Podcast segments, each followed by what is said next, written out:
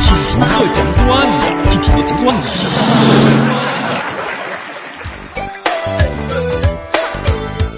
今天我给您讲的这段子是生活当中发生的一件真事儿。话说前些年啊，某个地方开播一个新的音乐广播电台，二十四小时直播，那主持人呢都不大适应，摸着石头过河。直播间呢也非常狭窄，条件简陋。话说这一天，有一位中年女主持人值班，播的是古典音乐节目。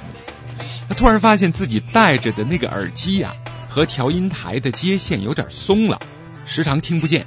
她就把值班的技术人员叫了进来。按说呢，这位技术人员应该绕过主持人坐的椅子，绕到调音台后面去处理这些事儿。但是直播间窄嘛，他就隔着椅子开始重新调线。主持人经验不丰富，忘了关话筒，哎，于是呢，深夜的城市里，柔美的古典音乐声中，您就听到了下面的播音。你从前面插，别从后边插。讨厌，你从后边插我难受。求求你从前面插。